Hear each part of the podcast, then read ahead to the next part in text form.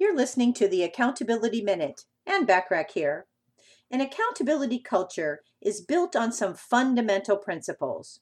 You have to follow them to introduce the culture into your organization.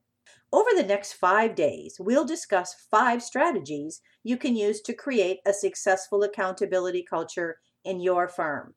So let's start with strategy number one, which is to define expectations.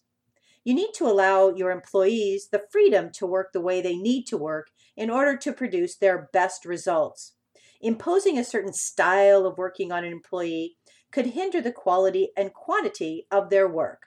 What you should do instead is to define the expectations you have of the employee. Make sure you clearly inform them about the way you expect them to conduct themselves and the rules that they do have to follow.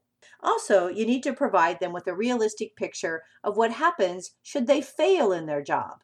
From there on, you can let the employees take full responsibility for the work that they've been assigned, with the accountability measures fully in place.